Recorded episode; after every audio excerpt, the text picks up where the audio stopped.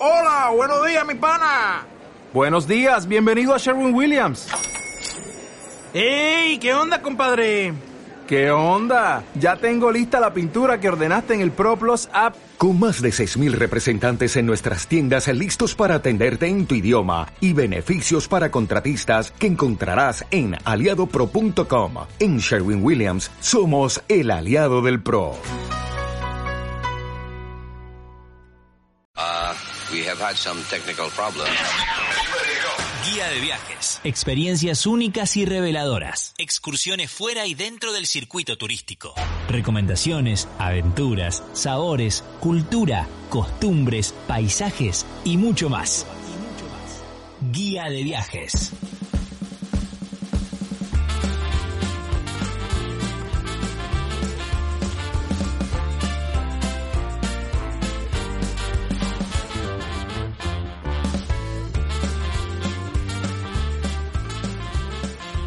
Bienvenidos a una nueva edición de esta guía de viajes. Mi nombre es Inti Raimi y seré el anfitrión. En el día de hoy vamos a viajar a un país muy pequeñito que está en el sudeste asiático, que tal vez muchos de nosotros no conocíamos, ¿no?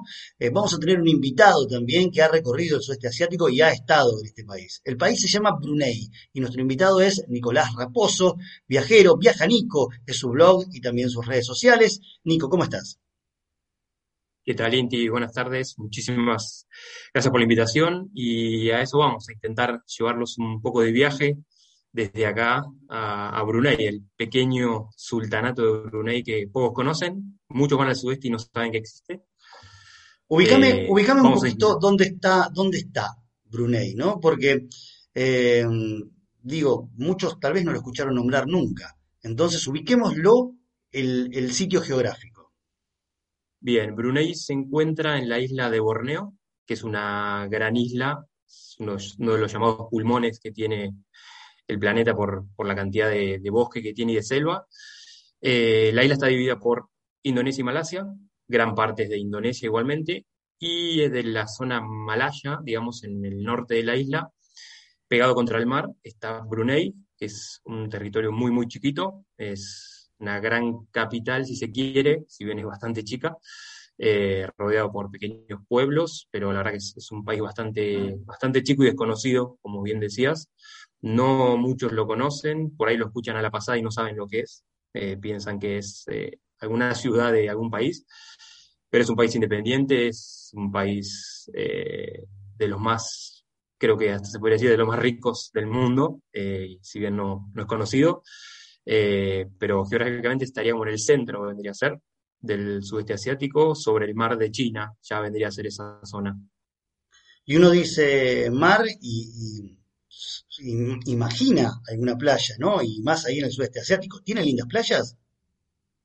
No, es uno de los, justamente es, una de las pocas excepciones. Eh, creo que si has estado en Vietnam, sabes que las playas de Vietnam no son las más lindas del sudeste.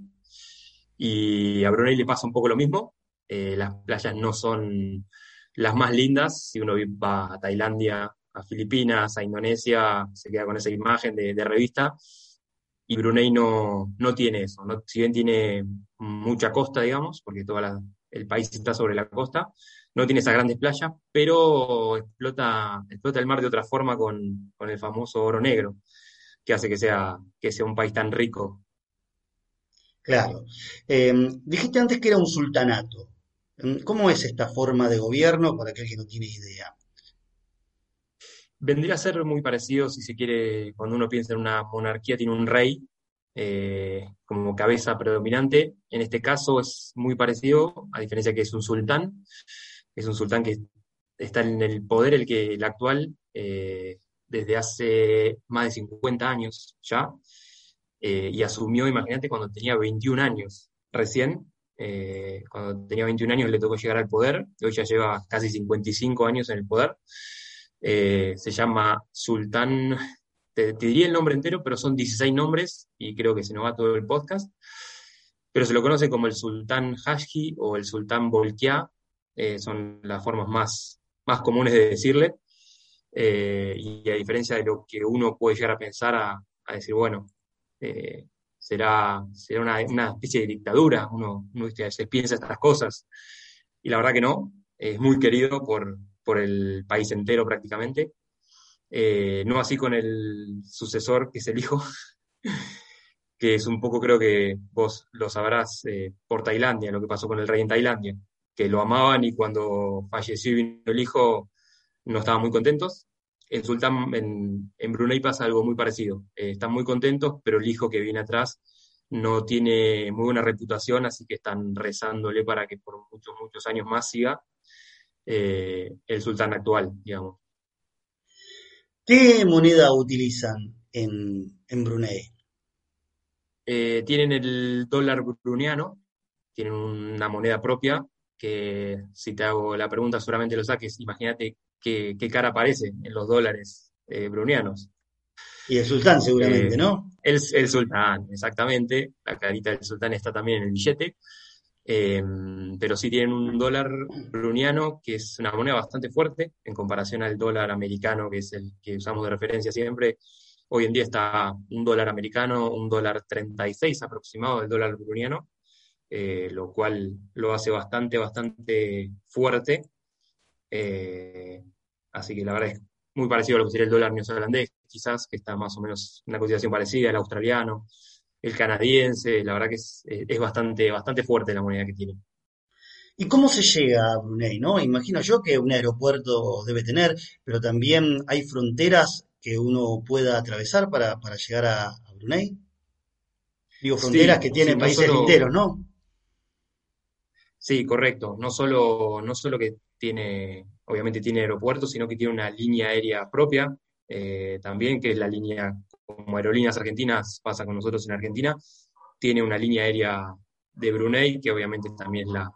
El sultán te imaginarás que no solo tiene un avión, sino que tiene muchos, eh, y tiene un avión especial para él, de esta línea aérea, que es un avión con un par de lujos, podrás imaginarte, porque ya te voy a contar, el sultán no, no se anda con vueltas, en, en tema de lujo no se anda con ningún tipo de, de dudas y vueltas.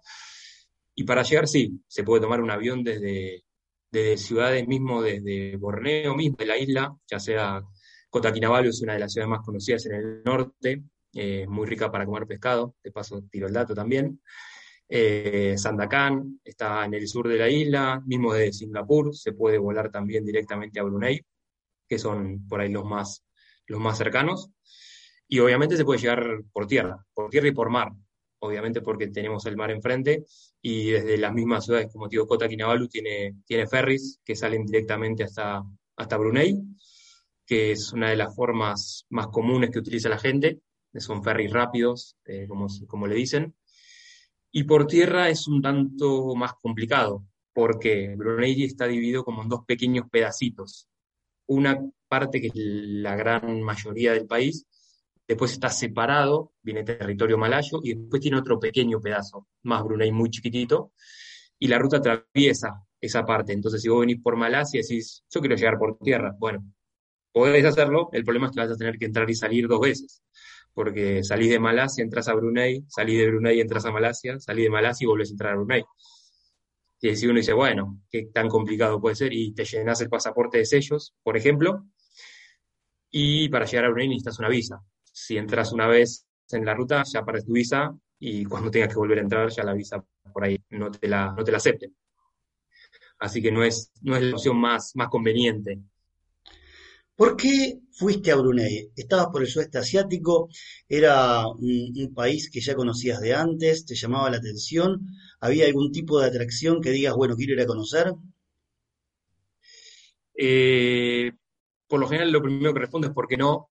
Eh, ¿por qué no ir? Eh, la verdad que me, suele pasar que me llaman mucho la atención estos tipos de países no tan conocidos, indiferentemente de si tengan grandes atracciones o no. Eh, estaba, la verdad que estuve un año entero en el sudeste asiático, tenía tiempo, quizás la gente va un mes, dos meses y prefiere gastarlos en países más conocidos como Tailandia, obviamente, Camboya, Vietnam, Indonesia. Yo la verdad que tenía tiempo, estaba, tenía la idea de cruzar, eh, cruzar Borneo, que es una, isla con muchísima naturaleza, orangutanes, los tan famosos orangutanes que, se estuvieron muriendo por los incendios en algún momento. Y Brunei estaba de paso y dije, ¿por qué no? ¿Por qué no ir a Brunei? Había leído ya, conocía, sabía que existía, así que me puse a averiguar. como argentino necesitamos tramitar una visa previamente para entrar, no, no tenemos visa on arrival, como se suele decir cuando llegas, ni tenemos free visa como en Tailandia, por ejemplo. Así que me hice en Filipinas, exactamente, en el club de Filipinas, me, tramité la visa porque yo venía de Filipinas. Eh, así que dije, ¿por qué no? Quiero, quiero conocerlo. y, y, fui, averigüé y llegué por tierra, una mezcla de tierra y mar, que es una de las, lo que me faltó decir, es una de las formas más económicas. Yo sabes que suelo viajar más eh, estilo mochilero económico. Eh, y la forma más barata es esta, es irse en un bus hasta una ciudad malaya, eh, justo antes de Brunei, y ahí tomarse un ferry que entra por agua a Brunei. es la forma más económica y tampoco te demora tanto tiempo. Así que llegué de esa manera, llegué por agua. Y, y una vez es que me ha pasado en otros países, cuando llegas, tiene como ciertas señales que me ha pasado, no sé si te ha pasado también en algún recorrido, decir, estoy, estoy en el lugar correcto, cuando, cuando me bajé del ferry, no tenía idea de cómo llegar al centro, al centro-centro de la ciudad. Y una persona que llegaba en el ferry conmigo me vio y me preguntó, en inglés perfecto, eh, si necesitaba ayuda. Le dije, sí, tengo que ir al centro, estoy viendo cómo llegar. Me dice, ah, a mí me viene a buscar mi, mi hermano, vení que, que, te llevo, me dijo. Y me llevó, me subí al auto con él y me llevó hasta el centro, eh, intercambiamos el teléfono por cualquier cosa y, llegué. La verdad que me salvó porque había una lluvia infernal en Brunei, es un país donde llueve mucho, así que cuando llegué ya llegué, imagínate, llegar de esa manera con que un local te reciba así, eh, dije, estoy en el lugar correcto. ¿Y el idioma qué tal? Eh, ¿Se habla mucho inglés? digo, deben tener probablemente un idioma local específico, eh, no lo sé, vos me dirás, eh, pero mm, entiende mucho inglés. Si alguien que no sabe nada de inglés mm, puede hacerse entender, como por ejemplo en Tailandia, ¿cómo es? El idioma oficial es el malayo, eh, que es un idioma que la verdad no es muy difícil de, aprender. Mucho cuando lo decís se ríen, como diciendo el malayo, uno se piensa que debe ser imposible, pero la verdad que es bastante simple porque la pronunciación es igual que el español, tal cual, tal cual lo es, eh, se pronuncia, eso es algo a favor, pero el inglés es un idioma que se habla muchísimo en Brunei, sobre todo en, en la capital, si bien hay pequeños pueblos en los alrededores, en la capital es, prácticamente todo el mundo lo habla, tienen un muy, muy buen nivel de inglés, prácticamente son bilingües la mayoría de la gente que vive en la capital, si bien digo, son pequeños pueblos en los alrededores de la capital que terminan de conformar el país. Eh, el inglés es muy bueno y yo creo que el inglés nunca es un limitante. Me ha pasado estar en países donde gente no hablaba una palabra de inglés y yo no hablaba una palabra de su idioma. Con el Google Translator y señas, uno se termina sin entender. La seña de comer, de dormir, son mundiales. Eh, así que yo creo que, que no importa si no hablas inglés, si tenés ganas de aprender, yo creo que un poco de malayo está bueno aprender, porque es muy divertido cuando les hablas te miran como diciendo, hablas mi idioma. Eh, así que no creo que sea un impedimento el idioma ni en Brunei ni en ningún lado. Y destacaste esto de la, de la hospitalidad, ni bien llegaste de, esta persona que te invitó a, a, su carro, a su coche y te acercó al centro. ¿Cómo, es, la gente de allá. Es, un, es gente como, por ejemplo, en Tailandia, súper hospitalaria, es gente más eh, distante, como por ahí en, otros países de Europa, por ejemplo. Eh, ¿Cómo es la gente? No, la verdad que fue una, grata y gran sorpresa. La verdad que la gente en general eh, es muy amable, muy cordial. Es un país mayormente musulmán, yo creo que eso también dice, dice mucho. me ha pasado en todos los países musulmanes, me han tratado increíblemente bien. he viajado mucho a dedo, inclusive dentro de Brunei, que es tan chiquito, he hecho dedo, y, y la verdad era, era casi instantáneo que alguien frene, te pregunte con un inglés perfecto dónde vas y si yo te llevo. De hecho, cuando me despedí de Brunei, me fui en dedo, a dedo eh, para seguir el camino por Borneo. Y cuando estaba caminando, un auto me paró sin hacer dedo, siquiera paró a preguntarme si, si estaba buscando algo. Y le dije que estaba yendo hasta la frontera y me dijo, bueno, yo te llevo, y me llevó hasta la frontera. Literalmente me dejó en la, en la puerta de migraciones, nos sacamos una foto eh, y se despidió con una sonrisa y se fue, y así, así como me recibieron cuando llegué, otra persona totalmente me despidió de esta manera. Qué lindo. Eh, y la verdad que eh, fue fantástico, no solo eso, sino que hice Couchsurfing, habrás, sos muy conocedor de, de esta red social, y todas las noches que estuve en Brunei, todos los días estuve hice Couchsurfing y la verdad que está muy bueno porque más allá, obviamente, de conocer gente, te, te cuenta mucho sobre el país eh, y la verdad que todos, absolutamente todos, fue, increíble el trato. Creo que ya tenemos un pantallazo sobre cómo es Brunei, la hospitalidad de la gente, lo del idioma, la moneda. Ahora contame qué hay para ver, cuáles son los atractivos que tienen los turísticos y los no tan turísticos.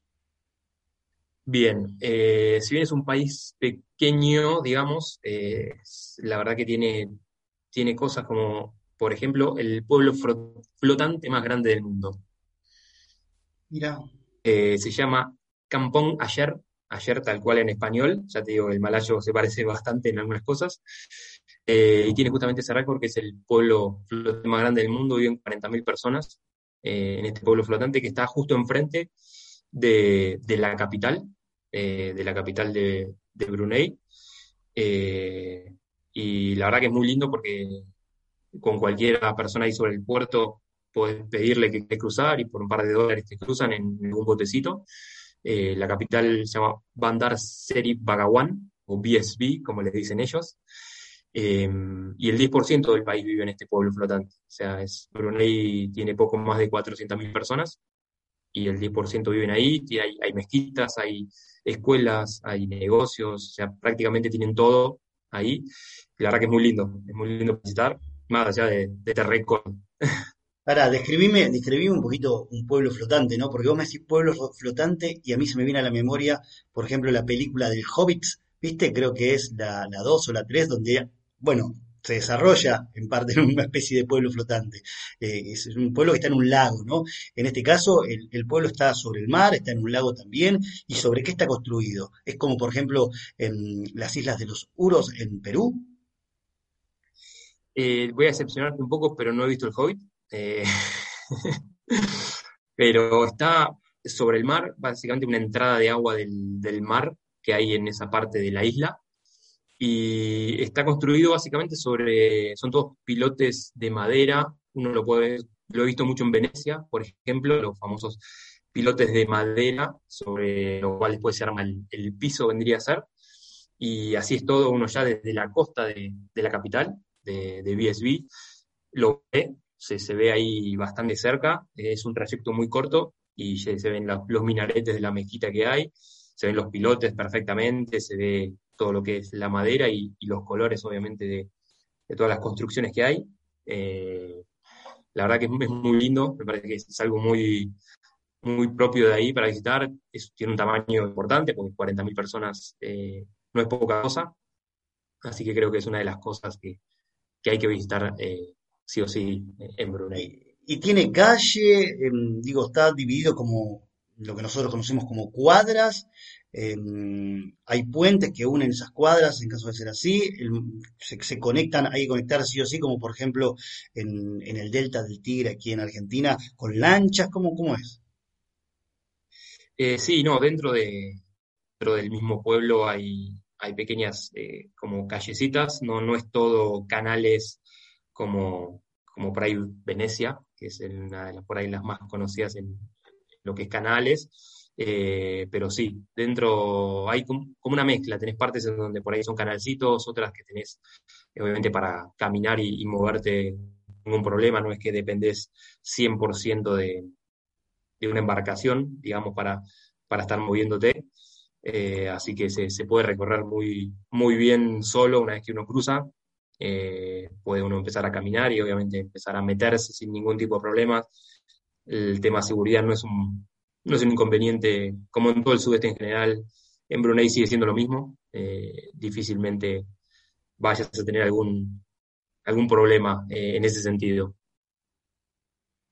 Bien, bueno, tenemos el pueblo flotante entonces. ¿Qué otra cosa tenemos que ver si viajamos a Brunei?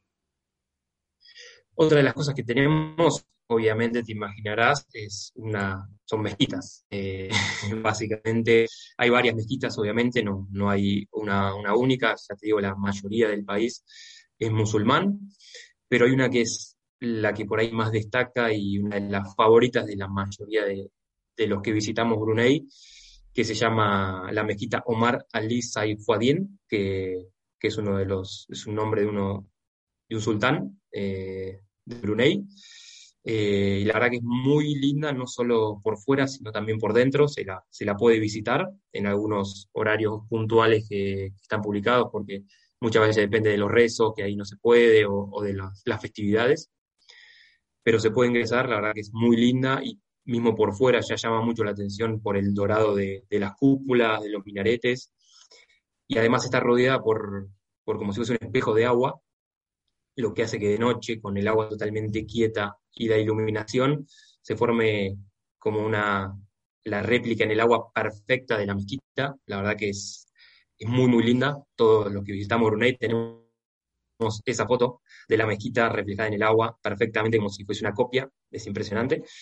Eh, y para mí es una de las, es, la mezquita que no puedes dejar de ir. Obviamente tenemos, tenemos muchas más, en las afueras hay, hay mezquitas enormes también, eh, tenés mezquitas más chiquititas, pero creo que esta es, es, es, la imperdible para mí por, por la foto esta y el atardecer, es muy linda, y ya quedarse a la noche para ver cuando se prenden las luces y, se refleja el agua, eh, la verdad que es un lindo espectáculo, además tiene el costado como un pequeño caminito para caminar con una réplica de un barco, eh, que fue un barco, una barcaza ceremonial de, un, del quinto sultán de Brunei, es como una réplica que se hizo, eh, así que creo que la mezquita está, ya te, repito el nombre, Omar Ali Saifuadien, creo que se pronuncia así, eh, creo que es una, es imperdible si queremos decirlo de alguna manera dentro de, de Brunei.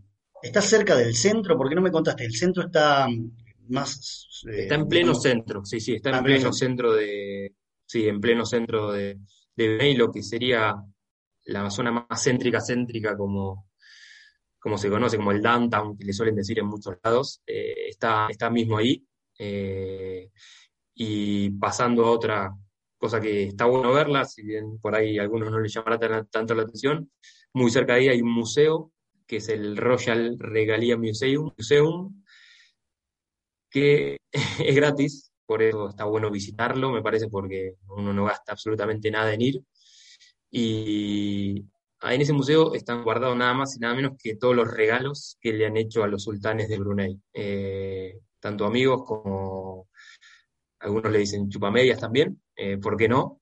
Le han hecho muchísimos regalos de lujo, no, estoy hablando de, cosas pequeñas, no solo pinturas, de autos deportivos, de caballos, eh, un dato que me enteré cuando estaba allá, al sultán le gustó mucho el polo y la selección argentina de Argentina tiene un, nivel muy bueno en polo, ha ido a, competir allá, eh, a competir, a jugar. El sultán, imagínate, con, con el adquisitivo que tiene, puede hacer que cualquiera vaya a jugar con él.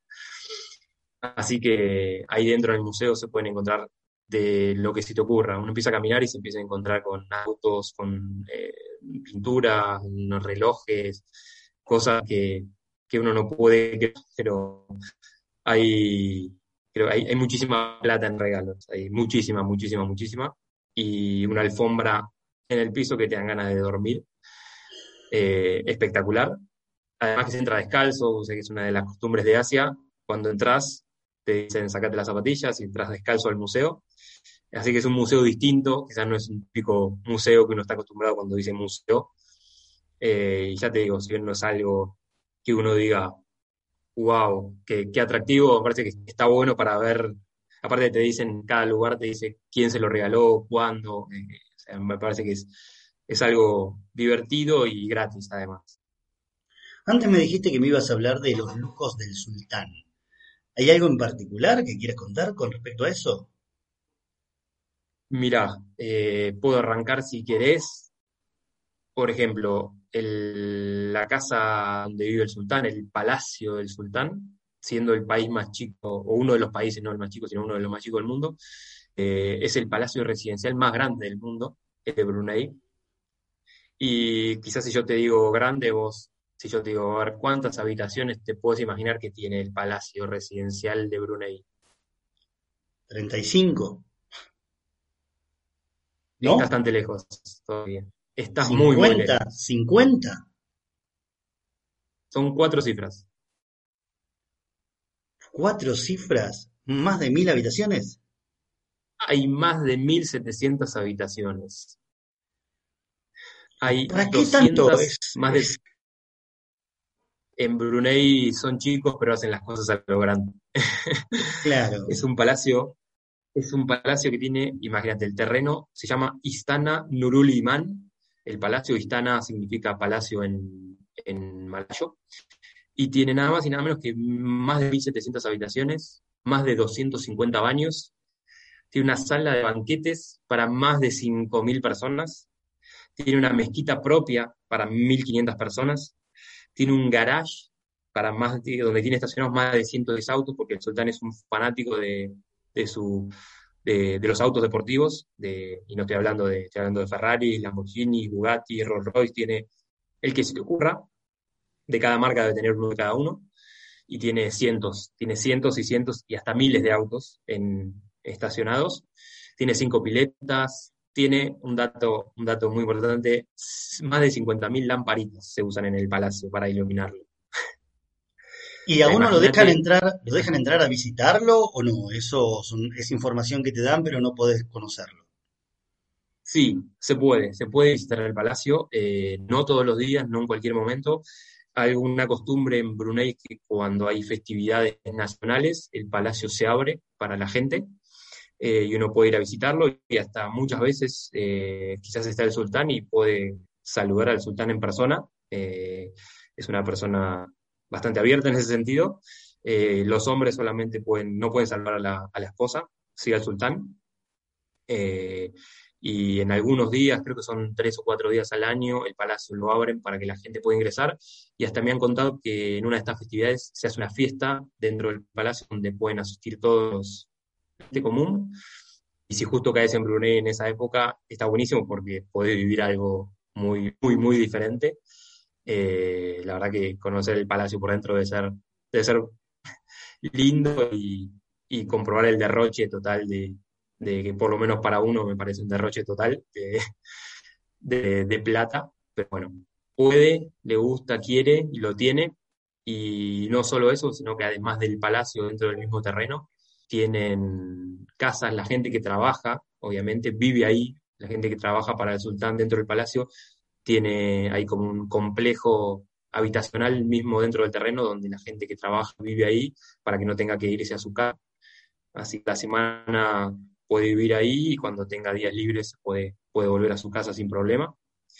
Así que si contamos esas habitaciones tendríamos mucho más en el terreno todavía. Pero bueno, ya con más de 1.700 habitaciones, te imaginas uno piensa lo que debe ser limpiar ese palacio. Dijiste que la principal, el principal ingreso económico tiene que ver con el petróleo, em, pero ¿el turismo significa algo? ¿Hay turismo que se acerca a Brunei? ¿Tiene incidencia en la economía del país? No, la verdad que yo creo que no, el turismo es muy poco. Eh, como ya te digo, la gente, los que van muchas veces es porque están recorriendo Borneo y les queda de paso, porque lo escucharon y, les llamó la atención, eh, como me pasó a mí, a mí se me, dieron las dos, yo sabía que quería ir y a su vez sabía que quería ir a Borneo, entonces era todo, todo conducía al, mismo lugar. Eh, pero la verdad que estuve algo más de una semana en Brunei y sinceramente casi no me sé turistas, eh, muy, muy poca gente. De hecho, una pareja argentina que conocía de viajeros estaba en Brunei cuando yo iba a ir y justo se fueron el mismo día que yo llegaba. Eh, por eso no nos cruzamos, pero más allá de ellos, eh, no recuerdo, no recuerdo haber visto prácticamente turismo. así que la verdad que no tiene prácticamente incidencia en la economía, básicamente es, es el petróleo, porque tiene muchísimo petróleo en las costas de, de Brunei y gracias a eso el sultán es una de las personas más ricas del planeta. Me hablaste del pueblo flotante, me hablaste del palacio, me hablaste de una mezquita muy particular. ¿Qué otra cosa tenemos que conocer o qué otra curiosidad tiene Brunei? Y yo creo que vos me conoces un poco y sabes que la, la comida eh, en, todo, en todo destino tiene que, tiene que estar. Eh, la verdad que Brunei, al, estar rodeado de Malasia y, e Indonesia, es, es, un país donde la comida es muy parecida. Si uno va a Malasia, cuando llega a Brunei, la comida es prácticamente la misma, más allá de que tienen algunos platos eh, propios que, que, ellos dicen son, son su orgullo bruniano. De hecho, eh, te he contado ya alguna vez sobre mi experiencia eh, con un plato muy típico, mi, mala experiencia con un plato muy típico de... Pero contalo, contalo por aquí también, contalo por aquí, cómo es el plato, qué te pasó, dale. Obviamente, obviamente a eso vamos, es el ambuyat, es el nombre del plato. Eh, bueno, un día está haciendo couchsurfing, me dijeron, eh, mi anfitrión me dijo, te voy a llevar a, vamos a ir a comer y que pruebes, obviamente, uno de nuestros platos típicos. Imagínate a mí, los ojos se me iluminaron, es algo que me encanta hacer, probar comida de, cada lugar. Así que fuimos a un restaurante muy lindo, nos sentamos, yo obviamente esperé que ellos pidan, eh, hablando en malayo a, toda velocidad con los mozos, y empezaron a traer platitos de pescado, platitos de salsa, de verduras, un poquito de todo, bien asiático con muchos platitos eh, que se comparten. Y en el medio pusieron una fuente bastante, una especie de bowl bastante más grande, con una, siempre me cuesta, me sigue costando, la conté muchas veces esta situación y me sigue costando describir eh, la comida, porque era una mezcla entre una, es como una gelatina con una consistencia más como viscosa, más pegote, transparente, totalmente transparente. Y claro, yo lo que me pregunté es cómo se come esto, porque no, que le agarro con la mano, como en Asia se come mucho con la mano, pero esto con la mano no se puede comer y pasaron a explicarme, agarrar los palitos, le tenés que hacer una especie de, entre un palito con cada mano y entonces tejiendo, como ir enrollándolo con los dos palitos para formar una pequeña bola en, tu palito y eso humedecerlo en alguna de las salsas que vos quieras. Tenía salsa picante, te imaginarás como en casi todo el sudeste, otro tipo de salsas eh, acompañadas con pescado y demás, y metértelo en la boca.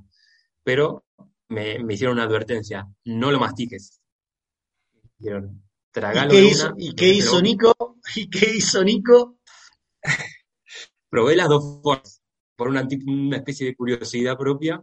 Primero lo tragué entero eh, y después dije, tengo que, tengo que ver si tiene algún tipo de, sabor, necesito más allá de la salsa. Y, intenté, eh, digo voy a decir intenté porque la verdad que no, no sé si lo logré, pero intenté masticarlo y la verdad que, fue un desastre, fue un desastre total, porque la consistencia, ya te digo, es muy, es muy extraña, más, además que no tiene, no tiene sabor prácticamente, eh, y la verdad que fue, un desastre en mi boca, eh, fue un desastre total, y no, no, me gustó nada, obviamente que les dije, eh, me sentía mal diciéndole que, que, no estaba bueno, así que agradecí muchísimo, dije que sí que estaba bueno y no lo volví a probar, obviamente no, no lo volví a comer, pero quedó como, quedó como una buena anécdota de, mi viaje a Brunei y, de, y del Ambuyat, que no conozco a nadie que lo haya probado y que le haya gustado, prácticamente.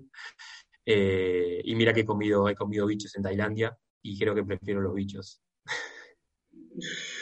Muy bien, seguimos entonces recorriendo un poquito más Brunei. ¿Qué más tenemos? Y tenemos, tengo otros dos platos que sí son un poco más amigables para el paladar general que son dos platos que si bien son muy parecidos a, ya te digo, a la comida malaya, como te conté antes, son dos platos que ellos dicen son bruneanos. Uno es el nasi katok, se llama así. Nasi en malayo significa arroz, para el que no lo sabe. Eh, y una especie de pollo frito con arroz y sambal, que es una salsa muy, muy picante. Eh, la verdad que no es gran cosa, porque no es más que un pedazo de pollo con arroz, eh, más allá de, la salsa picante. Y el otro que sí es un poco más rico y más sabroso es el buttermilk chicken, eh, que son cubos de pollo fritos, salteados, se, utiliza mucho en Asia el, salteado en eh, el, salteado del pollo en, los grandes eh, sartenes que usan o, woks, con una salsa cremosa de leche evaporada. La verdad que ese sí es, muy, es mucho más rico, ese sí es, es algo que, está bueno probar. Repito el nombre por si no, no quedó claro, es buttermilk, que sería como leche de manteca o manteca de leche, eh, chicken, que es pollo. y, la verdad que sí, es algo que, que está bueno probar. Eh, porque es algo local y si uno quiere probar algo bien bruneano y no simple comida malaya que puede probar en, cualquier otra ciudad de Malasia, eh, es un plato que, uno se queda, se, chupa un poco los dedos después de, comerlo, digamos. Bueno, tenemos ahí los platos, la comida. Eh, ¿Nos queda algo por visitar? ¿Nos queda alguna curiosidad? ¿Nos queda algo que contar sobre Brunei? Y yo creo que los viajeros, y sobre todo en el sudeste asiático, eh, el clima es algo que, muchas veces uno miramos, sobre todo este con la época de monzones, de lluvias. Eh, desde ya no hace falta que aclare que hace mucho calor. Eso creo que, está más que claro y que todos los que más o menos saben algo de la zona lo saben. Eh, hay mucho calor, hay mucha humedad y también hay mucha lluvia. Es un país donde suele, donde suele llover bastante. Como te conté cuando aterricé en Brunei, aterricé. Llegué con el barco en realidad a Brunei, el cielo estaba prácticamente negro, eh, lloviendo, lloviendo muchísimo. Eh, y si bien hay lluvias durante casi todo el año, no es que llueve todos los días, pero, pero llueve bastante, eh, aunque la zona de octubre, digamos más o menos desde octubre a principios de enero es cuando más llueve, en la época de mayor cantidad de lluvia. Ahí sí probablemente tenga lluvia a diario, no de corrido, pero probablemente que probable que todos los días tengas que, abrir un paraguas si viajas con paraguas. No es mi caso, así que piloto y, hacer lo que se pueda. Eh, pero bueno, es un país, es un país muy tropical en ese sentido y el calor es, a veces es sofocante, como en muchas otras partes del sudeste, la verdad que, que es sofocante. Y bueno, con el clima la verdad que no hay mucho más que eso. Sí, otras cosas que me parece que está bueno saber son quizás reglas de convivencia para los que no están tan acostumbrados a lo que es la, eh, religión musulmán. Eh, a quien no le gusta, con, este, con, un, con un calor agobiante, a quien no le, gustaría tomarse una cerveza fría. No pensaría en Brunei, por ejemplo. Bueno, Brunei tiene ley seca. En Brunei no se puede comprar alcohol, no se, no se puede comprar por derecha. Esto también hay que aclararlo. Eh, estando con, con Couchsurfers, eh, cuando me pegaron me contaron que hay lugares donde uno puede conseguir, pero tenés que ver dónde, dónde ir a conseguirlo. Pero si uno va a un supermercado no va a encontrar cerveza, no va a encontrar ningún tipo de, bebida alcohólica, eh, pero sí, y este es un dato, sí se puede ingresar. Si uno quiere llevarse un par de cervezas para, para el viaje a Brunei, está permitido entrar con hasta dos litros por persona.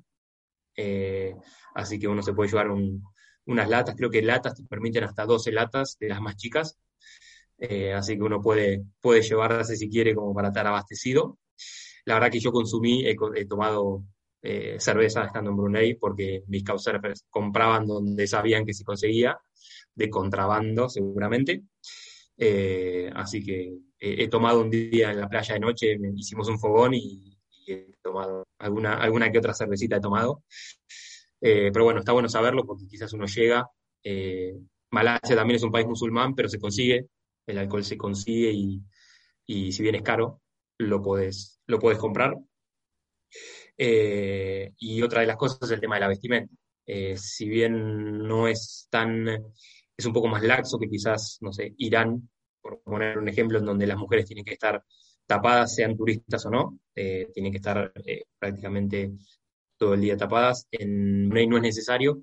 Sí es necesario para las mujeres cuando ingresan a las mezquitas. En ese caso sí te piden taparte los hombros, las cosas debajo de la rodilla, eh, cosas muy características que por lo general te alquilan, eh, te alquilan la entrada o te prestan, le prestan a las mujeres para, para taparse.